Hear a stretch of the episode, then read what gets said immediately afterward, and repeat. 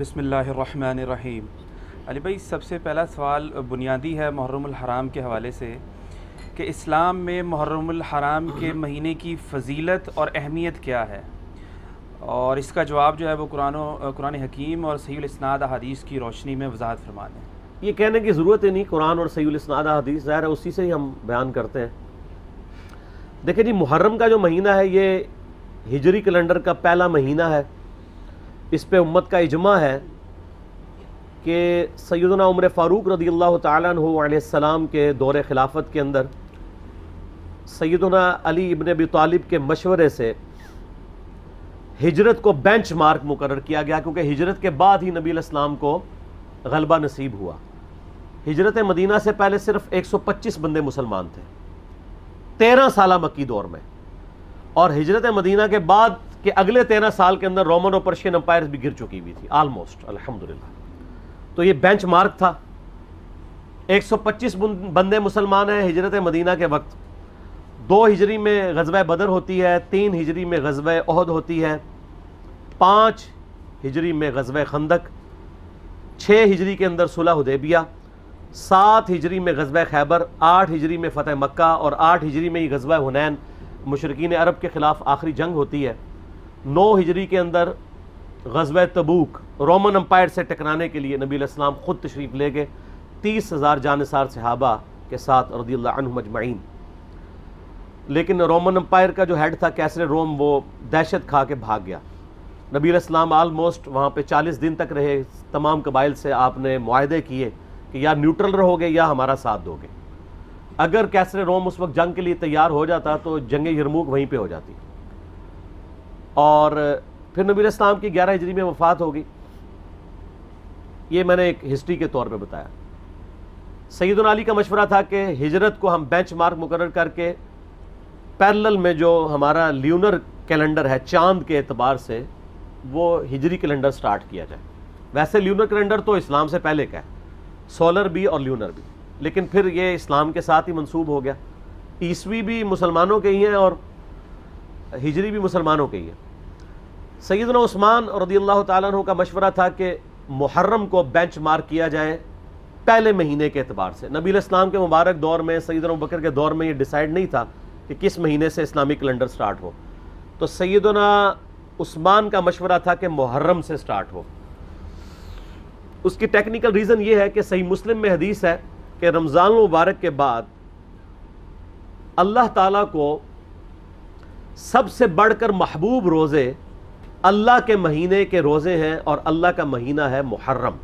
نبی صلی اللہ علیہ وآلہ وسلم نے فرمایا، تو چونکہ اللہ تعالیٰ نے اسے خاص اپنے ساتھ اس مہینے کو کیا ہے، رمضان تو امت کا مہینہ ہے، محرم کے مہینے کو اپنے ساتھ خاص کیا ہے، اس لیے سیدنا عثمان کا مشورہ تھا کہ اسے بینچ مارک کیا جائے۔ اس کے علاوہ سورہ توبہ کی آیت نمبر 36 میں آپ پڑھیں گے۔ کہ جب سے اللہ تعالیٰ نے زمین و عثمان کو پیدا فرمایا تو حرمت والے مہینے چار ہیں، کل مہینوں کی تعداد بارہ ہے آپ دیکھیں لیونر ایئرز دیکھیں، اس میں بارہ مہینے ہیں سولر میں بھی بارہ ہیں۔ اور ان میں سے چار حرمت والے ہیں۔ وہ کون سے چار ہیں؟ وہ بخاری اور مسلم دونوں میں یوم النہر کا خطبہ ہے نبی الاسلام کا، قربانی والے دن کا۔ اس میں آپ علیہ السلام نے فرمایا وہ تین کنزیکٹو مہینے ہیں زیقادہ ذوالحجہ اور محرم۔ اور چوتھا مہینہ ہے رجب کا۔ یہ چار حرمت والے مہینے ہیں۔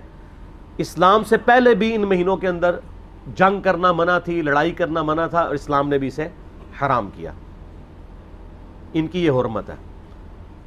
تو اسلامی جب کیلنڈر کا آغاز محرم سے ڈیسائیڈ کیا گیا، پھر محرم کی اہمیت اور بڑھ گئی کہ پہلا مہینہ ہی حرمت والا ہے۔ اس کے علاوہ محرم کے مہینے میں ایک دن ایسا تھا، عاشورہ کا دن۔ جو بخاری مسلم میں آلموسٹ پچاس احادیث ہے کہ جو اسلام سے قبل بھی مشرقین عرب اس دن کا روزہ رکھتے تھے، اسلام نے اسے کنٹینیو کیا۔ اور جب تک رمضان کے مہینے کے روزے فرض نہیں ہوئے، یہ عاشورہ کا دس محرم کا روزہ فرض تھا۔ عاشورہ کا لفظ بخاری مسلم میں موجود ہے۔ جب یہ فرض ہو گیا تو بخاری مسلم میں آتا ہے، نبی الاسلام نے فرمایا یہ آپشنل ہے۔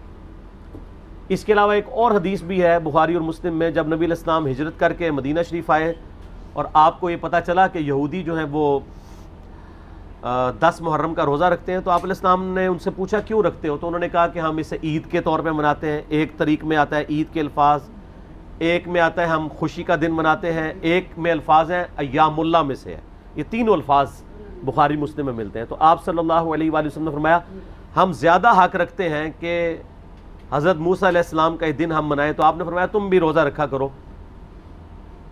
مسلمانوں نے پھر سے اس روزے کو شروع کیا۔ پھر بخاری مسلم کی ایک حدیث میں آتا ہے کہ ایک صحابی نے عرض کیا کہ اللہ کے محبوب صلی اللہ علیہ وآلہ وسلم، آپ تو ہمیں مخالفت کا حکم دیتے ہیں یہود و نصارہ کی، تو یہ انہی کی پیروی ہو جائے گی۔ تو آپ نے فرمایا کہ اگلے سال میں زندہ رہا تو نو محرم کا روزہ رکھوں گا۔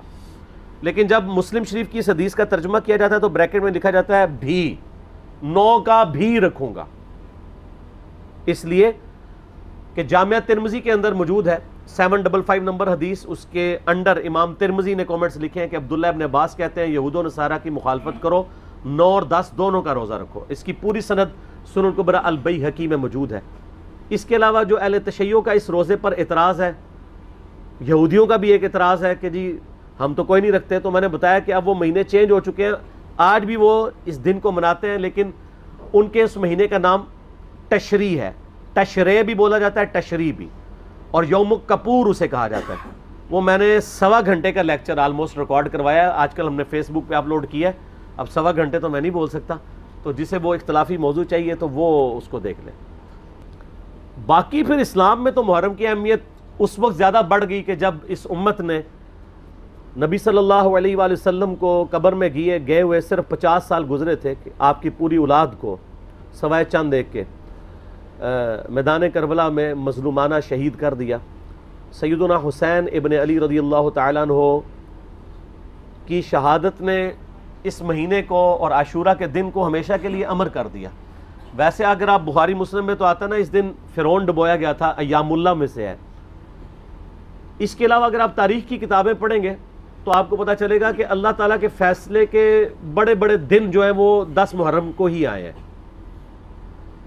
دس محرم کے دن ہی یونس علیہ السلام کو مچھلی کے پیٹ سے نجات ملی تھی۔ اب اس پہ حدیثیں سپورٹیو نہیں ہیں، لیکن تاریخ میں یہ روایتیں ملتی ہیں۔ دس محرم کے دن ہی اللہ تعالیٰ نے سیدنا آدم علیہ السلام اور سید، سیدہ ہوا کی ملاقات کروا دی تھی۔ اس کے علاوہ کئی اور واقعات آپ کو ملتے ہیں اس ڈیٹیل میں جانے کے لیے ضرورت نہیں ہے۔ اس قسم کی آپ نے اگر میٹھی میٹھی باتیں سننی ہو تو طارق جمیل حافظہ اللہ تعالیٰ کے آج کل کافی کلپ چڑھے ہیں، وہ آپ دیکھ لیں۔ ہم نے تو یہاں پہ تحقیقی باتیں کرنی ہوتی ہیں۔ تو اس لیے میں ان چیزوں میں ٹائم لگا کے اپنی بات کا رخ اور طرف نہیں لے کے جانا چاہتا۔ تو یہ جناب محرم کی اہمیت ہے۔ اور کربلا کے اعتبار سے تو ظاہر ہے کہ پھر اہمیت بڑھ گئی کہ مسلمان، دیکھیں اس پہ تو اجماع کر چکے ہیں۔ کہ پوری دنیا کے مسلمان محرم کے مہینے میں جو ہے وہ کربلا کو یاد کرتے ہیں۔ کوئی اس دن ماتم کر کے یاد کرتا ہے، کوئی اس دن فضائل اہل بیس سنا کے یاد کرتا ہے، کوئی اس دن یزید کے فضائل سناتا ہے۔ تو اپنا اپنا کام سارے ڈیوٹی پوری کر رہے ہیں۔ ٹھیک ہے۔ تو نصیب والوں کا حصہ ہے۔ اللہ تعالیٰ ہمارا خاتمہ اہل بیت کے ساتھ فرمائے، قیامت والے دن ہمیں معشور فرمائے ان کے ساتھ۔ آمین۔ اور ان کی محبت پہ ہمارا خاتمہ فرمائے۔ آمین۔